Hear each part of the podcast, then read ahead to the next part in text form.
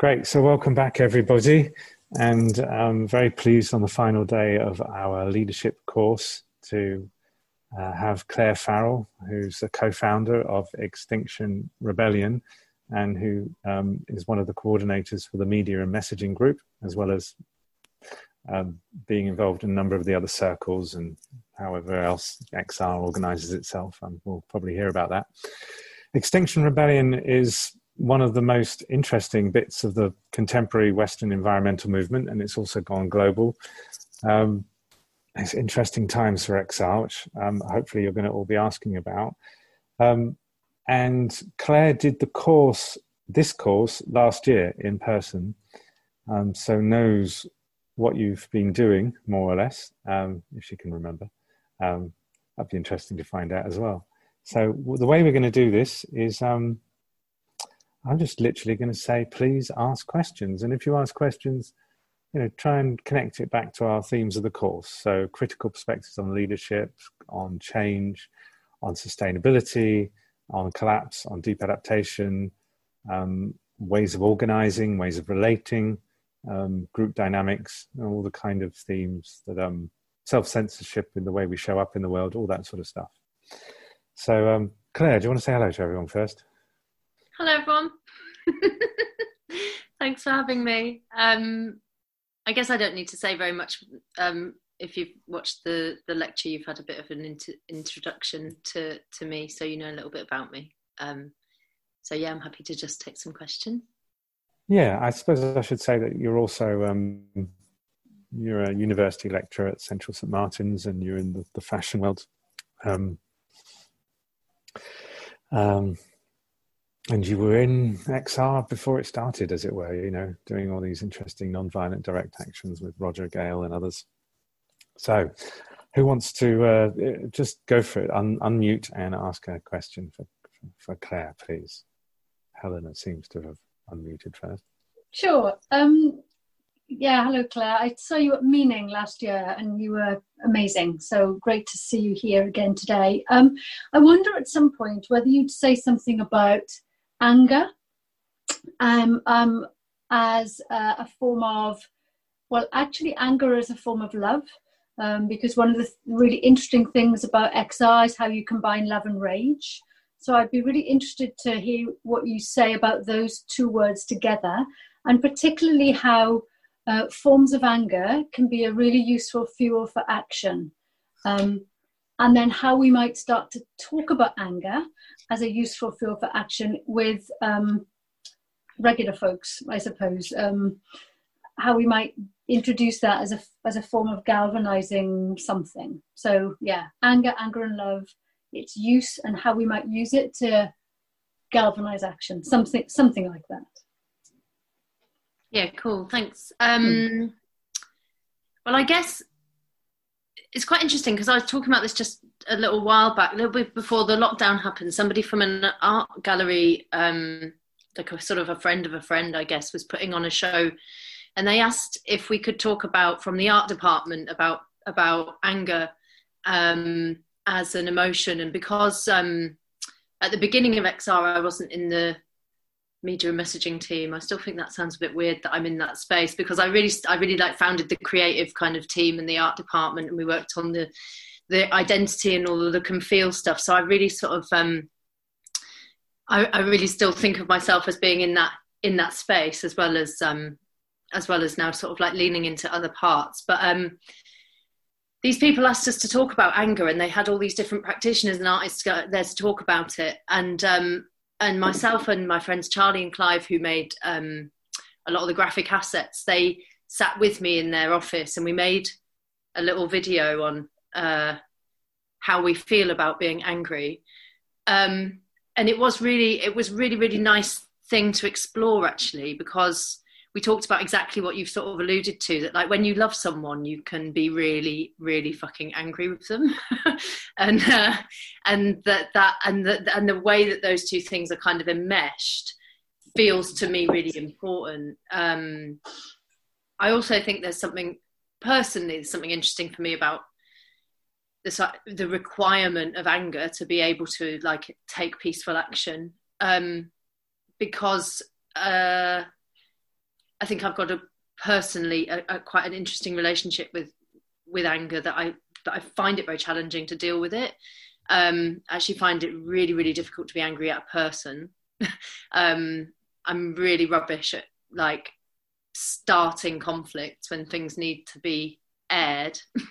um, but I'm apparently quite sort of good at thinking about doing something like going and you know assembling hundreds of people to sit in the road because I'm really angry, um, and that's um, yeah, it's just it's quite interesting because it's a certain type of very laboured manifestation of being furious, but um, but it doesn't mean at any point that you have to actually face one person and like show your anger to them, you know. So um, yeah, there's something kind of like mm. uh, that feels like it's a, a. I mean, obviously, it's like a really cathartic piece of work. Um, doing doing a, a, rebellion the way that we've done it, um, and and I guess that's what I'm really worried about actually right now is like the the lack of understanding on my part and many other people I think in XR about how exactly you express that kind of stuff when you can't leave the house. Um, you think do you think there's a shadow side to this um, welcoming of anger about both the predicament we're in and the crap leadership and what might the shadow side of, of recognizing and welcoming anger in XR be? Um, well, I don't know. I mean, it, I, I guess you can just find, you could potentially find that people are acting things out and perhaps not quite uh, processing things to the next to the next stage on you know? Um i guess. And i think the i think there should be in we did this really funny experiment with some in a in a group session where somebody said if you were like the dictator of XR, what would you do? And um, and I sat down with this like small group of people that I don't know well at all, um, and wrote down. We all had to write our lists of like what would be our list of rules and what would we implement. And um, and we had some really interesting ideas. But like one of the things that I said was uh, that there would be like mandatory therapy individual therapy, not like and then someone said, That's really bad, Clare. You can't force everyone to do the same kind of therapy because everyone wouldn't want to do it. But I was like, I just really want to know that everybody's taking care of something for themselves like that. Do you know what I mean? Because a lot of people in Extinction Rebellion do. And I have to say, I've never, in that, in the rest of the world out there, I've never experienced so many people who've done so much paying attention to their own shit. It is, it is a movement full of like fantastic people. Um, who who've done a lot of work, the work as it were. But um, but yeah, that was that was what I said. Thank you. Super, thanks. Clare, this is Joy here. I may have a go. Um, so, uh, XR, as I understand it, offers some hope that things may change for the better. And I just wonder how that fits with deep adaptation um, and also, how do you lead, lead a devolved organisation? Um, okay, so t- well, let me just make a note of that. Um, so, so XR seems to offer hope that things might change for the better to some extent. And how does that fit with deep adaptation? Yeah. Um, and the second one, which was just a sneaky add on, is how on earth do you lead a devolved organisation? Yeah, um, Okay, so the hope one is a good question, and um, I like I don't really I don't really think that hope's particularly interesting thing. Um, and again, that's like quite per- I know very well that's quite personal. Like I, I think as a young person, I sort of um, I just found hope to be like the source of a relentless amount of pain. um, so uh, so I don't really think it's very cool. Um, um, but I guess the challenge is that like, and this was raised by a friend of mine actually, or someone who Mark, who um, Jem knows, Mark, recently, that when we first launched, we had all this messaging that said like, we're fucked, and hope dies, action begins, and all of this stuff, which was really about admitting that things weren't looking particularly possible. Uh, however, you you know, knowing what you know and knowing how fast things could change, there's still like nothing better to do than try to do something. And I don't need to like know that this is going to work to know that it's like the right thing to oppose making it worse.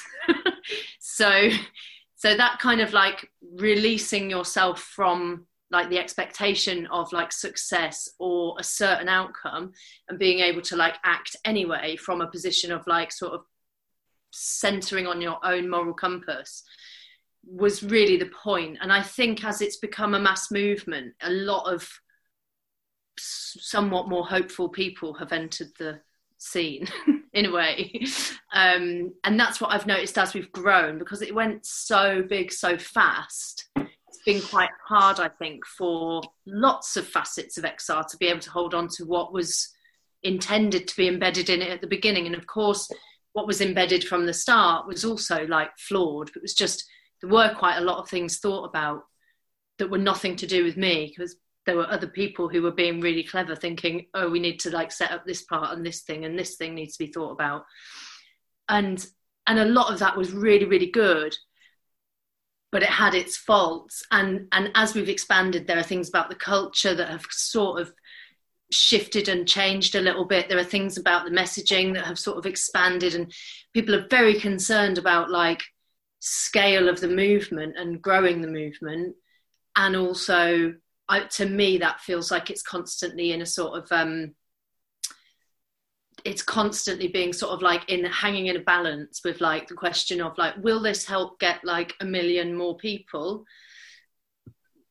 Maybe if it sounds hopeful. Is it really telling the truth in the way that i personally would like to? Perhaps if it's gotten a million people appeal not. We don't know quite but it, there's a sort of i feel like there's often a tension between people who want to say no look this is like all of this you've just you just watched the talk. You know that it's really really bad. Don't go out and say we've got 12 years to fight climate change. You know what i mean? I mean when people put that banner out that said we've got 11 years or whatever i mean i just you know i, I could have i don't I've got no words really. Like there's no there's no consent from me for like that kind of messaging. But so it sounds it, it sounds like earlier on you were a bit closer to deep adaptation's idea of that things are going to unravel. Um, but as XR became huge, then some of that edge was smoothed off. So where are you at now in that in that dilemma? Then are you is XR going to be more clear about um, because the implication, if the truth is that it's too late to stop a catastrophe and this society will unravel, then then adaptation, whether whether or not deep, you know, adaptation is is something to have in the conversation as much as going net zero. Where are you at with that? Well, at the moment, I'm trying to form some revised kind of short statements that can go uh, through the messaging teams, through the media teams, as like guidance for things that they do and don't say. For example, people put out something about a campaign against bailouts recently, and they didn't say anything about participatory democracy. They didn't say anything about assemblies. They didn't say anything about like the political reality of why those decisions are being made. They just said no bailouts which is fine. Like we should be saying no bailouts, but a lot of other people are going to be saying that. Point is, like, we have a political system that is like owned by vested interests. That's why we want real people to be involved in politics. That's why we want a citizens' assembly. And whether things collapse fast or not fast, I definitely want to see that structural political change. And it seems to me that now the alarm has been rung last year, we really don't need to hammer on about the science in quite the same way. Like everyone's heard the alarm, like the public are shitting themselves, whether they're like paying attention or like running away from it. It's it's like in people's heads. I don't think it's like a question. It's not an argument we have to win anymore. When we started, we were very much saying like, when your paper came, Jem, like if you look at this, this, this, and this all together, then you can tell that we're totally fucked. But how come nobody's saying it? Because the people from NASA write this paper, because the people from this place write this paper, for the people from this place write this paper, the biodiversity people write this paper. But nobody was putting it all in one home and saying, if all of these things are real, then like really that's a collective, like awful situation. And it and it felt like last year was really like getting an alarm to go off, which actually has has happened, and the youth strikes added to the volume of that, and XR added to the volume of that, and now I feel like it, yes, we probably do need to think about how we speak about the adaptation and and and the potential collapse narratives but i actually also think that xr needs to like focus down on like the nature of getting like political change as well yeah, out of the out of the demands it seems to me that's always been the most important one um mm-hmm. yeah that's interesting because it came up in our conversation last night about um, maybe we don't even need to talk about our um, expectation of collapse. We can actually talk about because that's how we see things, then what's important. And then we can talk about what we think is important rather than necessarily having to bang on about collapse. So yeah. that's interesting there. Parallels with what you're saying. Second part of the question from Joy was um, leading a decentralized or distributed, was it decentralized organization? Yeah. Devolved. Devolved organization. There we go. That's the answer. There we are. Very good. um, it's really challenging. It's really, really challenging. I mean, I, I, I appreciate that I'm in some like position of leadership, um, but also, I think what's I think what's been a shame about XR has been that like some of the people who take leadership roles on don't really get appreciated for them. They get scrutinized for them. So then it looks like quite a shit place to be. So I think probably then less people think, oh yeah, I'll step up and I'll step up and lead a team because um, I kind of think that I can. I mean, I got like elected into my new role, which I've told Jem about, like by the team that was in a, you know, it had grown and it was like uh, it hadn't been managed well. It was too big. It was quite messy and I got elected to go in and do that role, and I do feel like a sort of stereotypical reluctant leader in that way. That like I definitely didn't want this role. when people said, "Yeah, you're in that team," I'm so happy. I was like, "I'm fucking not," because it's going to be really difficult. And so, I guess what's interesting is is that if you don't have any sort of like, if you don't have an official kind of um, recognition of any of, of any hierarchy and authority in a space right then you end up with a system that like runs on soft power and um in some parts that's kind of what's that's kind of what's happened and it's also interesting to notice that it's kind of I mean, it's no different to the real world, right? But like, if you know everyone, then you can get shit done. And if you don't know everybody, then it's harder. So for some people, they do hold power through just relational knowledge um, and uh, and and relationships that they've got with each other. And i'm not very clear kind of how you how how we deal how we deal better with that. I mean we're trying to like work out ways of having uh, buddying systems where you like get people from other circles maybe from like uh, local or regional groups that don't have many people in the in the national teams and you bring those people on as like uh, shadow to shadow people to come into like the the national working group structure and come in and work. So we're trying to do that. We're trying to organize um, socials to get people to uh, connect with each other in, in ways that they haven't so far. Um, we're trying to reorganize the way that we allocate funds um, because uh, as you you might know that we've like had some financial problems. We've run out of money. We, we grew very big and we and we our income didn't keep up. So especially with no uh, action on the streets in May, we usually bring in a, a, most of our money comes from crowdfunding. So most of it would come through us going back out on the streets. So we also know looking ahead that we've got like we've got no cash flow now because we're not going to go out so we're not have a rebellion so we're not have that money coming in so there's loads of kind of um, stuff about it which is actually quite ordinary um, and and then and then there's something about it which is kind of i think it struggled a little bit with the scale. So when it was quite small and as it grew like to a to a mid size it felt like it like it had um like a, a, a like a sort of fairly flat like but really like tightly linked network of people who kind of all work together. And then it kind of expanded around the edges.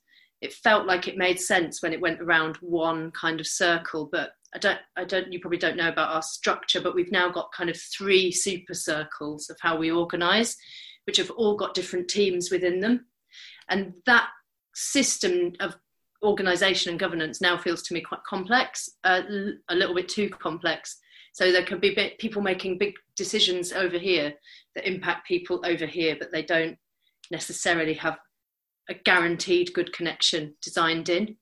And I think a lot of the leadership difficulties for me are in like in, like information flow basically. Like people can find it easy to come together around like projects or different parts. There's not there's not so much contention about like oh we don't want to work on that we don't want to work on that the problem is getting like the right people to hear about it and to know that this like campaign against bailouts is happening. So how do people find that and pile in when they want to work on it?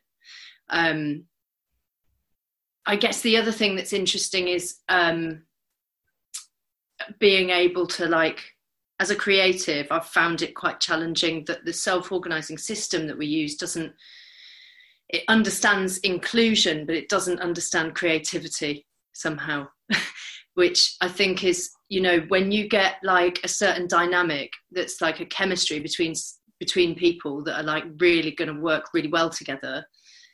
That's that's how you make good creative work. It's not. This is going to sound really dodgy, but like creativity isn't a democratic process it's it's a thing that happens and you need to like give it space and you also need to allow people sometimes to choose who they work with. Uh, if you like include people for the sake of like fairness and put them in a room they don't nec- they're not going to make like the most outstanding creative work of all time necessarily unless they're the right people. And so i think there's i don't fully understand myself like how how you work with with that knowledge and in and in a way where you where you are not creating like exclusive teams where people are like saying no no no i'm just working with them because they're because we like each other. Um, so that's a real there's a real rub there i think.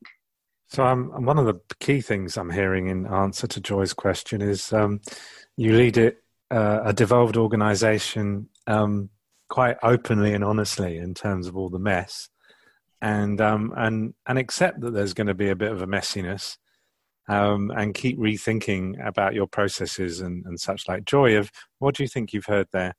Yeah, it was, it was good. It was interesting. I um, I've always admired the leadership of, of such a devolved organisation. It's really interesting to hear from Clare how that works. Thank you. Cheers. I guess Jem, yes. the thing from your course last year that was really helpful was thinking that like was was really just sitting still for a minute and thinking about leadership as like a as like a thing that means you have to listen. Because i'm not really i don't see myself as a leader but i do know that i can listen.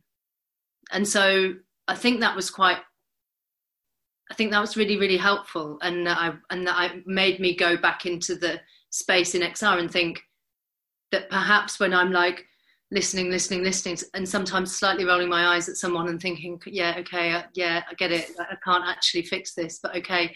That actually, that like understanding that that is actually really, really helpful and not me just wasting my time listening to people. Do you know what I mean? Yeah, thanks. Like, that's that. Yeah, that's come up, and also this morning with the practice we did before you before you joined us. Um, yeah, Kat.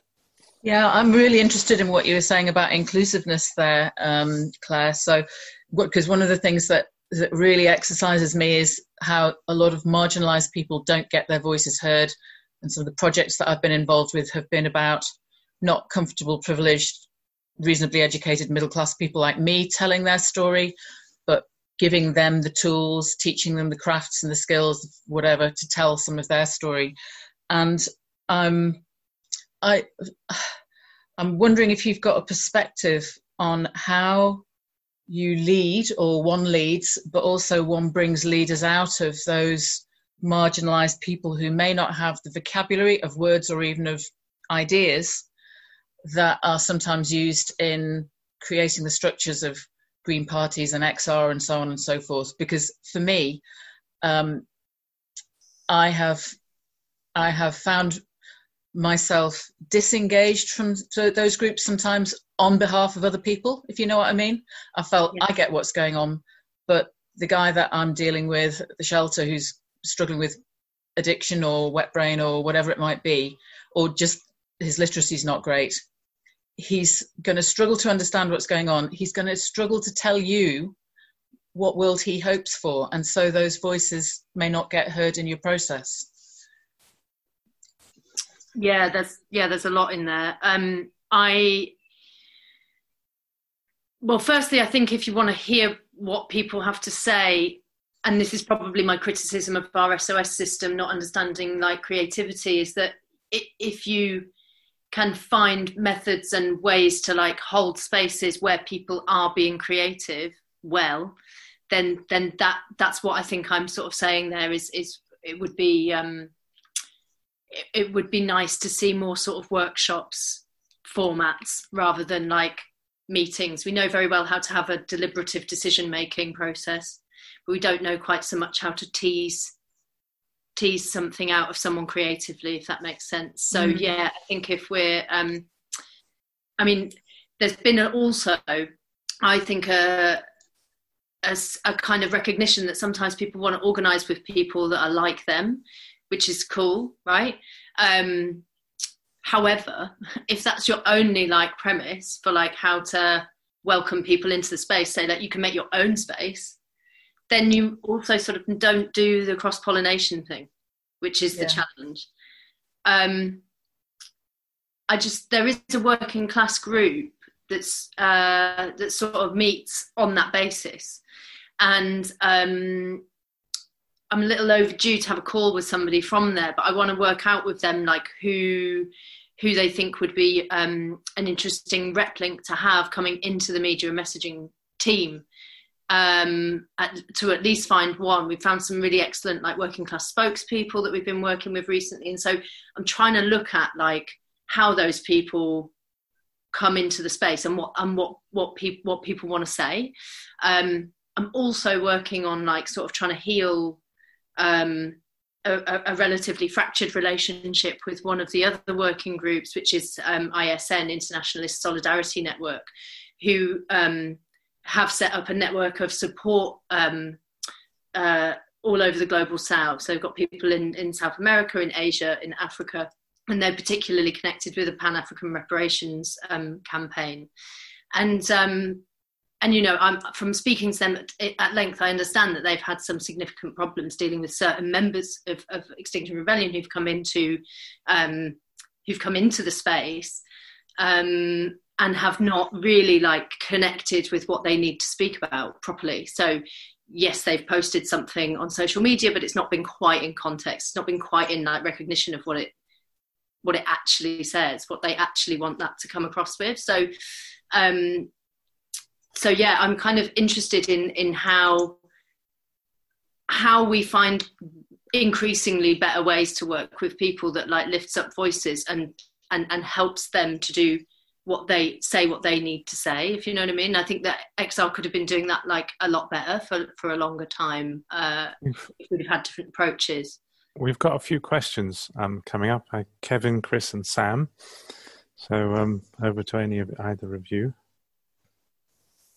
Kevin, I think. Yeah, sorry, I'll just unmute.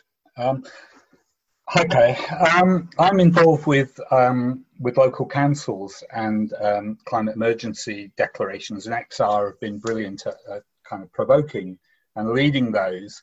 Um, and and in the absence of, of leadership from national government, we're we're kind of doing our best to to lead from from the bottom, if you like. But but it's difficult one of the tensions there seems to be with um, I have some conversations with people in XR is is a tension between that kind of provoking, that demonstrating, that that saying you've got to do something, and actually supporting uh, councils to, to to actually do these things, to to have citizens' assemblies and and and all of these things. Um, so I'm not quite sure how this fits in with leadership, but it's certainly a question I'd like to um, hear a bit from you about. I, I, suppose one of one of the things that I've noticed in talking to people is that trying to even get a um, a decision about this just vanishes into a, a, a void uh, because of the complex um, decision making structure. And I, am a member of a co housing community in Lancaster where you know we, we do all of this stuff and, and I'm well aware of all these devolved leadership issues. Anyway yeah, I don't know what's in all that. so, are you wanting to ask about how to support getting assemblies mainly? About how XR can support in a positive way rather than just a provocative way. Yeah. Yeah, just just for context. So, Kevin, you you've been involved in this nationwide network of local councils that have um, declared climate emergencies and having led that work in Lancaster yourself? Yeah, thanks. Um, it's a really good question. I don't actually really feel like I know a very good answer to it, to be honest. I know that people in Bristol have worked really hard to support the kind of local local members of, of, of their council to be able to push through to, to get that citizens assembly agreed that, that they've agreed to be led by on um, on climate. Um, but I don't actually know what that process looks like in terms of support. I could, if you want to be put in touch with me, I'm happy to try and find one of the people who was involved in it and put them in touch with you if that's helpful. Brilliant. And when you do, let, get, ask them to in, include adaptation in their climate emergency framing. yeah. Um, uh, Sam, you got your hand up, and then to Chris, and then any maybe if if you any of you know how to use the hand up function, I think if you go down to the bottom, there's uh, reactions. Is that it? Maybe. Um, let me. Yeah, there's a you, clap and a thumbs up as well. There's a clap and a thumbs up. If you go to participants at the bottom, which is next to the little chat, oh yeah, click on that, and then at the bottom of the list of participants, you can you can raise your hand. Okay, there we go then. So. Uh, Wow, we've got hands coming up. So anyway, Sam, then Chris, and then Sonia, and then Dominic. Wow. Oh, we now got claps too. I think everyone wants to. Oh, wow, everyone wants to ask. Look at this. Kick it off. It's like we just discussed emojis. Mm. um, hello, Clare, and thank you very much for being here and for everything that you've done. Um, my question would be about business, and it's in two parts. And I know from doing DNA training and working in my local group that business is not a core focus. But I'm interested in your perspective because you have uh, a great knowledge of it in an overlap within the fashion industry, and that's an industry that's you know hugely problematic as with others. So the first part would be, what have you seen that's worked in terms of helping leaders in those industries who do want to make a difference, and they find themselves torn because they're not in as dynamic organisation as you are, and they're on the one hand desperate to do something, but also within glacial ancient structures that both give you a myriad of real reasons the word change is difficult and they give you lots of excuses why change is difficult. So, what have you done there, or, or, have you managed to work there within fashion or others or comparable leaders? And secondly, is do you do you see a time when XR needs to begin to include business more um, in terms of the, the, the, scope of where the pillars of influence are? As there's a, an awakening and a, an increasing intention to do something good from that space, but there's very little in, for those leaders to turn to that's going to help them do anything you know, radical and dynamic enough.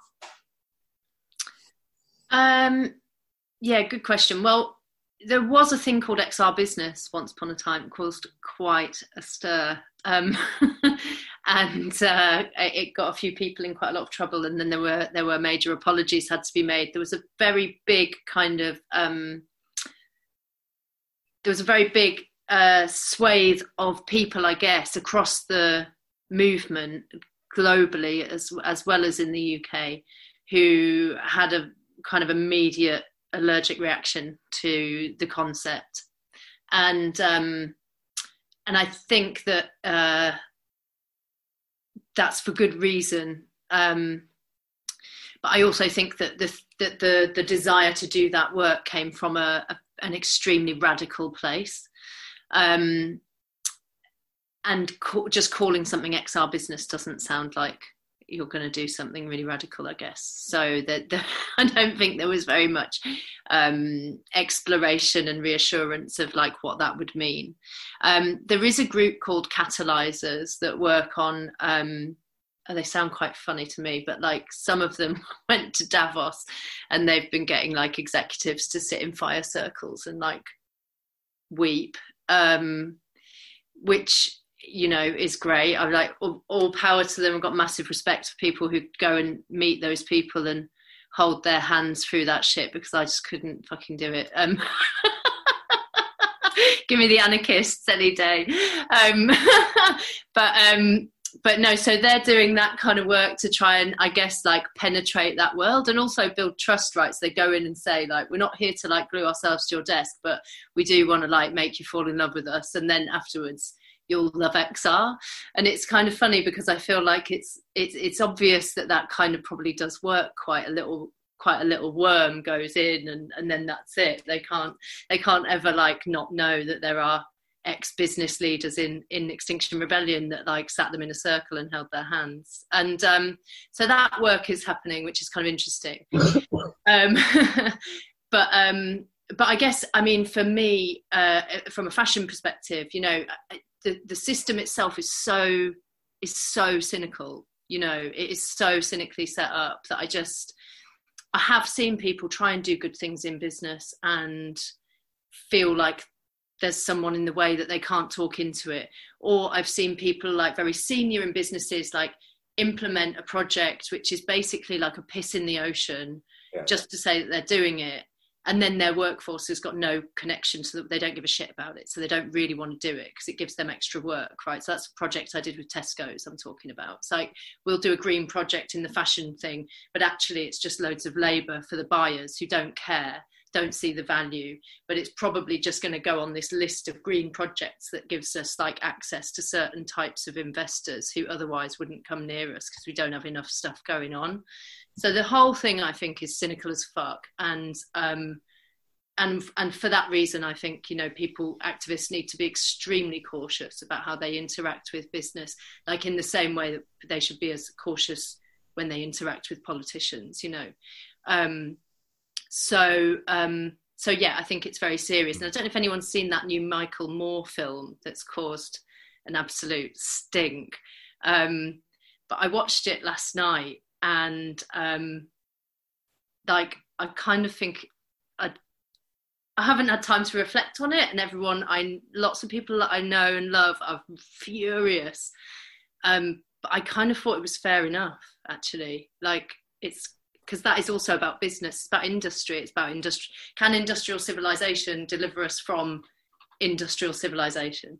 and i think that's a fair question that he's asking but it's obviously been met with everyone going like fuck you don't spoil my dreams you know um so i, I just would like to build on the the, the because they're good answers and i have heard them i've managed to find my way to the catalyzer crew and i've heard of them sitting in fire circles and I, I don't see, you know you said it's clear that that's worked but i haven't seen any evidence that that has worked and i think that's so, so i can't deny i think it's a good thing to do and it's a position of influence but it, it falls into the argument that you know capitalism can be the answer to capitalism, which I don't I don't buy. Mm. Um, and then the other end of it, of being very very cautious, I think is right because I think there's there'll be so much bollocks, and if you give them a chance to look like they've done something, then that would be the worst thing we could do.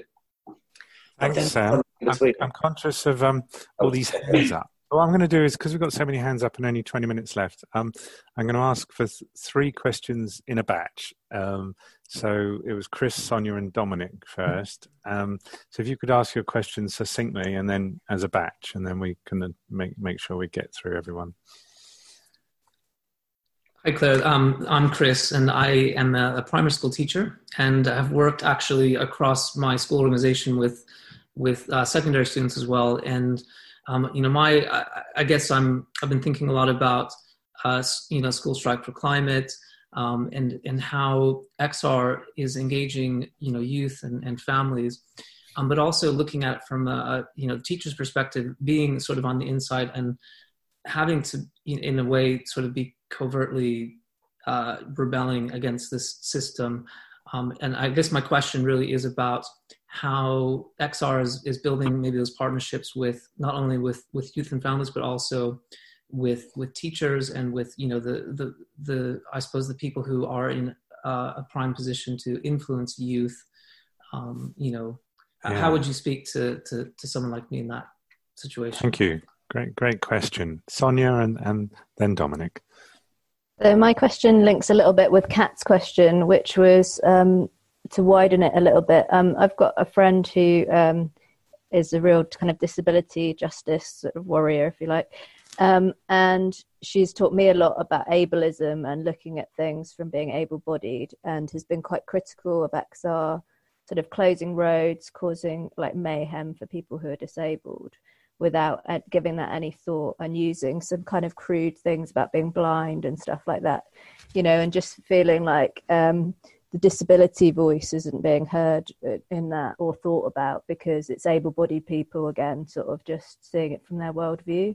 Just wondering about um, the leadership kind of angle of thinking about things from a more diverse perspective. And that kind of goes, you, you touched on it with the South America stuff around sort of black minority ethnic kind of voices as well. And um, it, there's been criticism of XR being a bit whitewashed. So thank you. Diversity yeah. question. Great, and exactly. And uh, Dominic. Hi Clare. Um, uh, my question is: I, I, I work in a multinational, and I've seen some of the control that they try to um, exert over their their brand. So even just the, the very precise color of red of, that's used for their logo and so on.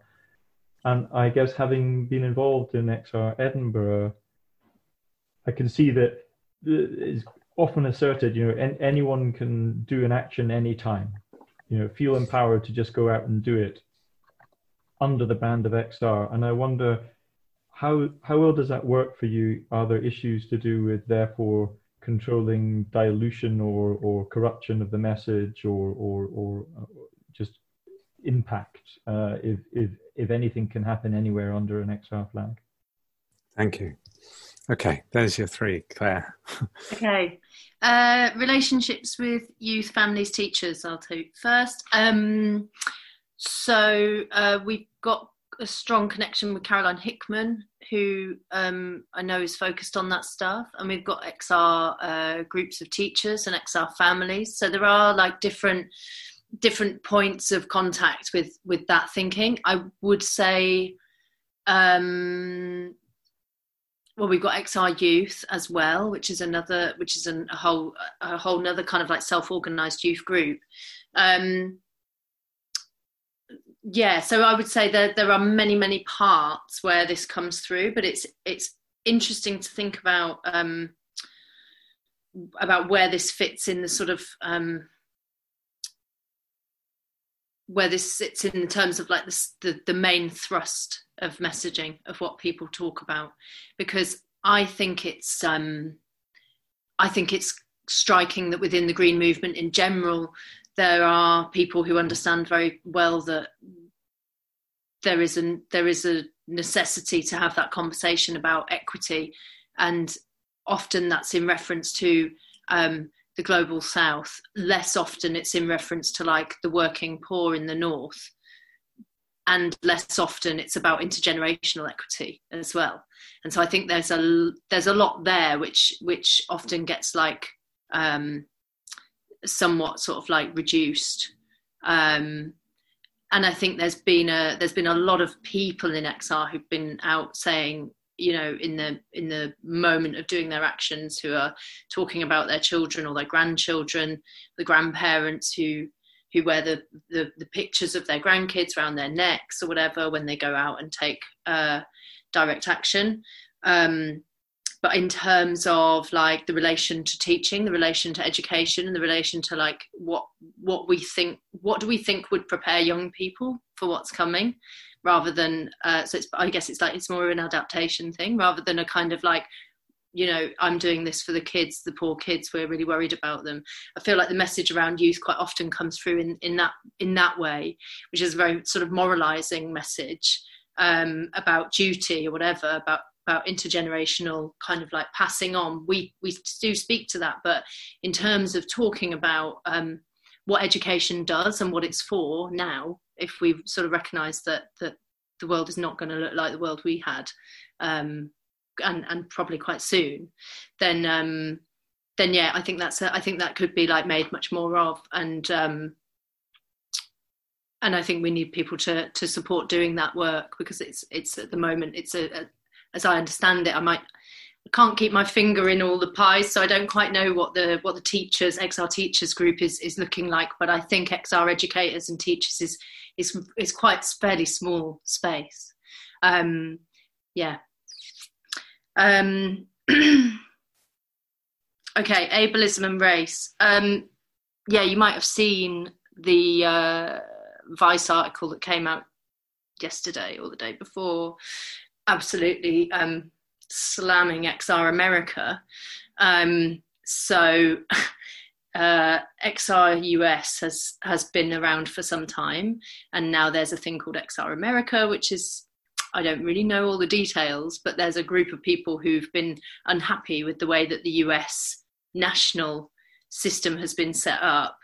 Uh, so they've set up XR America, um, which uh, doesn't want to say exactly the same things as XRUS, and there's been a lot of um, kind of left kind of arguing and fighting, kind of fairly typical um, arguments going backwards and forwards. Um, I also have see, have recently been introduced to a guy called Ian Haney Lopez, who's a Latino uh, professor from the states, whose um, work is all about kind of recognizing the need to unite people across race and class lines in order to be able to form a majority enough to to win in inverted commas. For him it's like a political win. So he's talking about like getting to 60% of the country in solidarity um, which is really fascinating to me because we've always looked at this sort of like civil resistance model 3.5% of the population to make big change.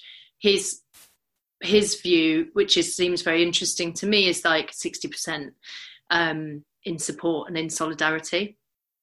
So um, so we're just sort of like exploring that space with him. I'm going to be talking to him. Where we had some very critical letters from a group called wretched of the earth who you may know.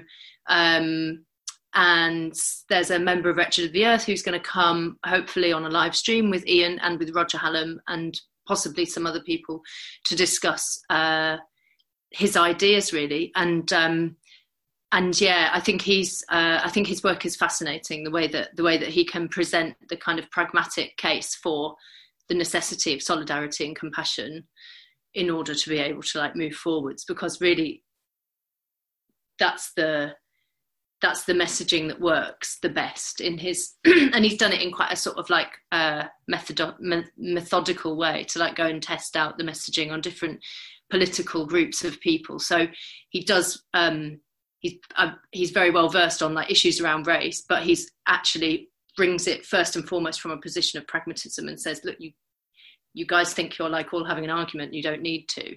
You could be working together and you would basically immediately win if you could just work through this stuff and come together.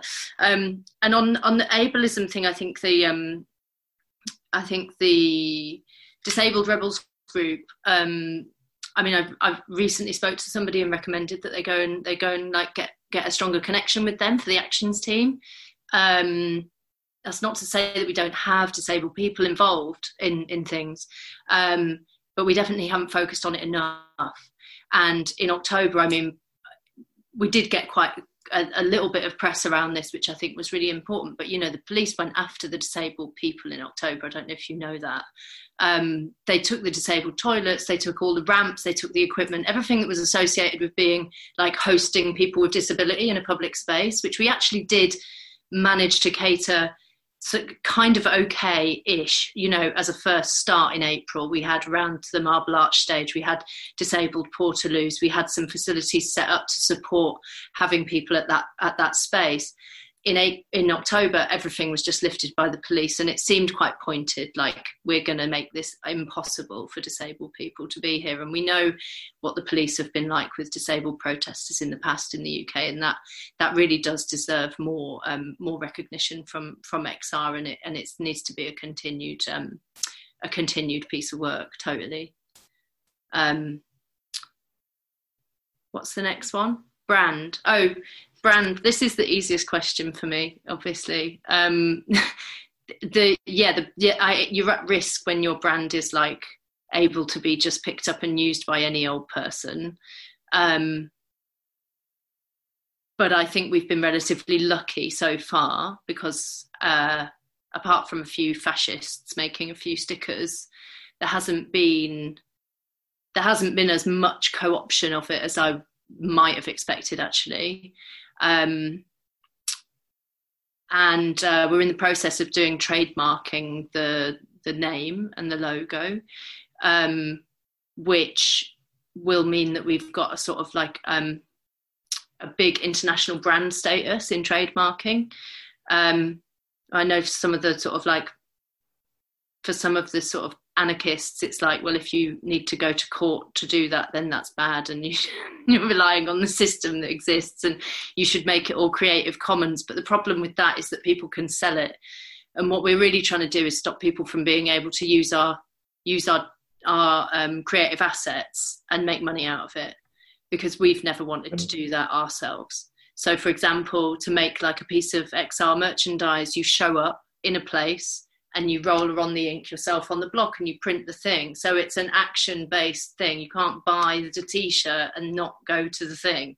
You have to go to the thing to make the t shirt. And so making, building that into it was really, really intentional for me from the, from the beginning.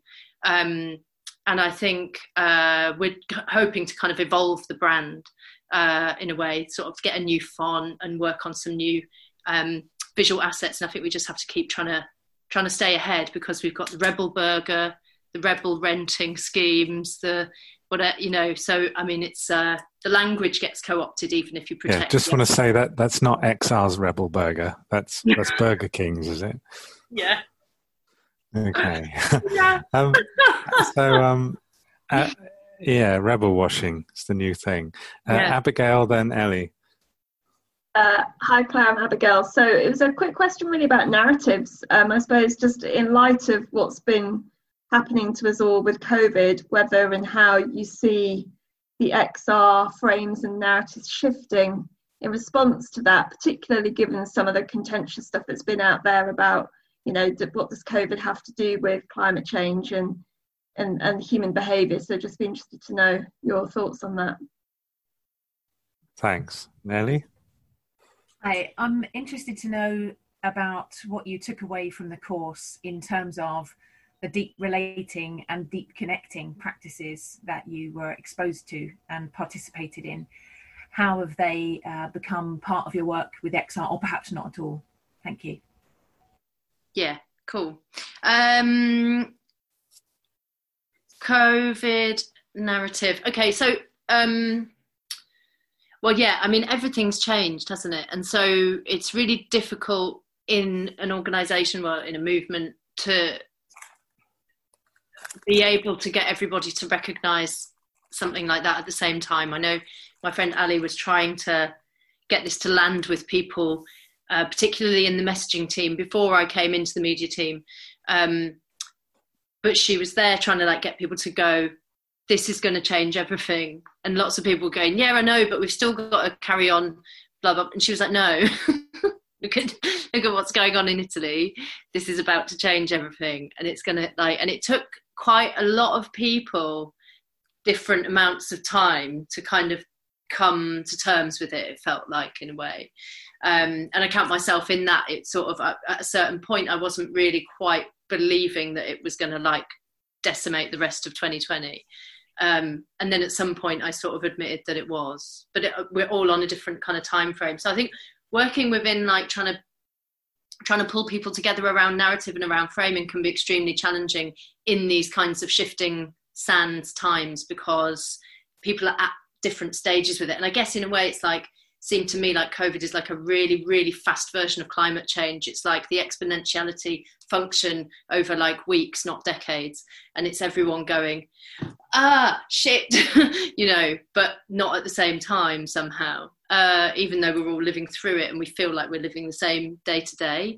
Um, so that's been really challenging. And I think, um, and I think in terms of in terms of bringing forward a new narrative, we were already working on something before this bro- before this really broke, which was like recognizing that we need this new story. And the thing I want to say about that is that a lot of people are going, we need the new story, and like it's all about the new story. And I got really kind of alarmed at the thought that there was like a handful of people who thought that it was their job to write the story. So um, so we've we've put together this document which is nearly ready and so those of you who are connected to xr you'll probably see it in the next few weeks but it's called um, it's called the impossible book.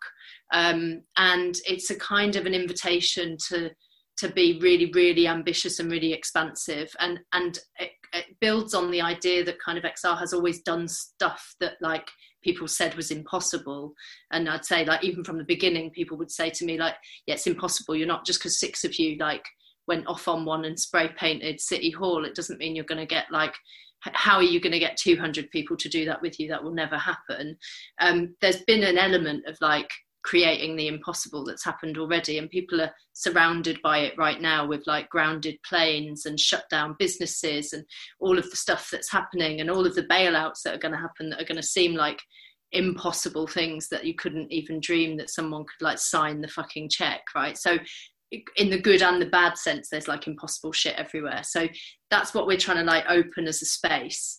And then from there i, I believe that actually the in, in terms of narrative i think what this could help a lot with the environmental movement is to move it to like talk more about health.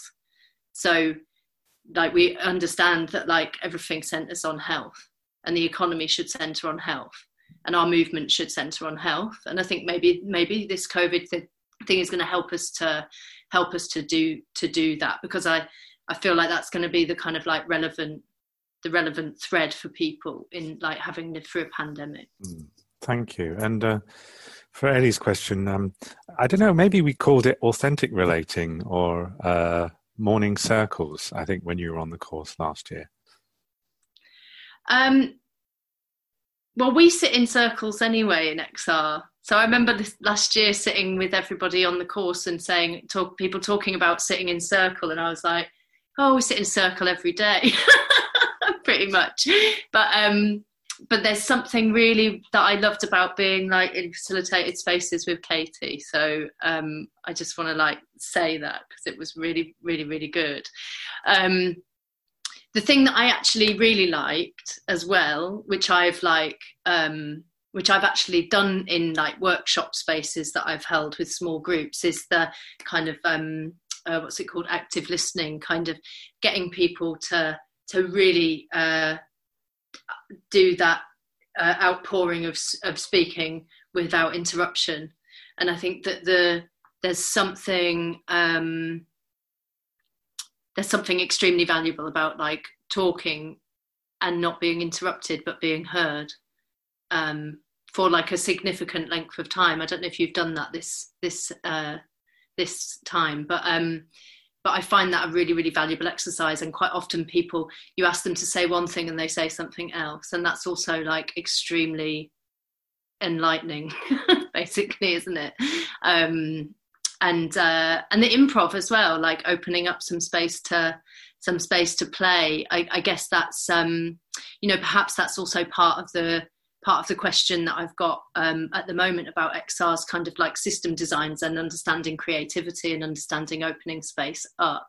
Um, because quite a lot of the work is very like here. And um, and I actually spoke to my therapist the other day, and she's and she um, told me that she thinks I'm addicted to um, mental activity. and um, and uh, and and I think she's right.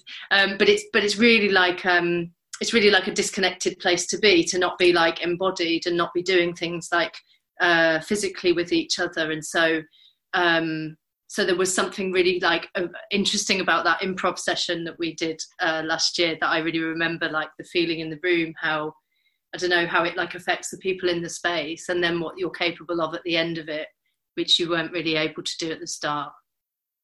Yeah, we didn't do a full improv this time, but um, Helen led us in a in a bit of uh, a, a, small improv, which then led into processes which were coming from a more creative, non-intellectual place. Clare, I've really, really enjoyed the last hour, um, and always impressed when you when you just explain what you're doing with XR. Um, I want everyone. I'm just going to unmute everyone. So let's just here we go, unmuting you all, so we can all say thank you. To yeah, thank you, Clare. Thank you, Clare. Thank you, thank you Clare. Thanks for what you're doing. Really, Bravo. What a gift. See you later, loves. Bye-bye. Bye. Bye. Bye. Okay, over to Katie. Um, uh, it's lunchtime. Thank you all for um, staying present through, through a. Uh, oh, it's not lunchtime. No, it's not. Damn, starving already. Sorry. um, we're going to take a short break and then come back for uh, the debating workshop. I don't know why you handed over to me, Jem, because it's yours to frame. May I just interrupt for a minute? Sorry, I was just in case you wanted to say anything, wrap up or anything. Um, we'll c- May I oh, yes, Joy, yes. Sorry, um, I just wanted to say to my colleagues on the course that um, I've got to go and do some interviews in a moment, and so I not see you again. I just wanted to say what a pleasure and a privilege it's been to be on this course with you, and I hope I'll see you all again in one shape or form. And I also wanted to say I'm a really passionate member of Extinction Rebellion as well. So there you are. Thank you so much, Katie and Jem, and everybody who's contributed, and particularly also to my colleagues on the course. And I wish I could have spent more time with you, and I hope I'll see you all in the future. Thank you. Thank you, Joy. Joy. Thank you, Joy. Bye, Joy. Bye-bye.